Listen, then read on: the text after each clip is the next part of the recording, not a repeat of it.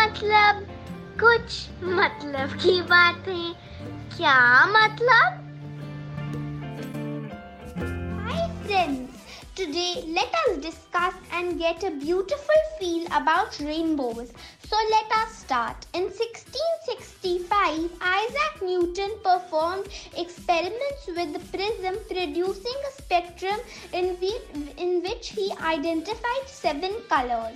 It is believed that he observed only five colors in the rainbow and added two more namely orange and indigo because the number 7 had mystical significance. Rainbows are a symbol of a symbol of hope in many cultures. They are a sign of better times to come. Maybe many religions it is believed that rainbows are a connect between god and earth.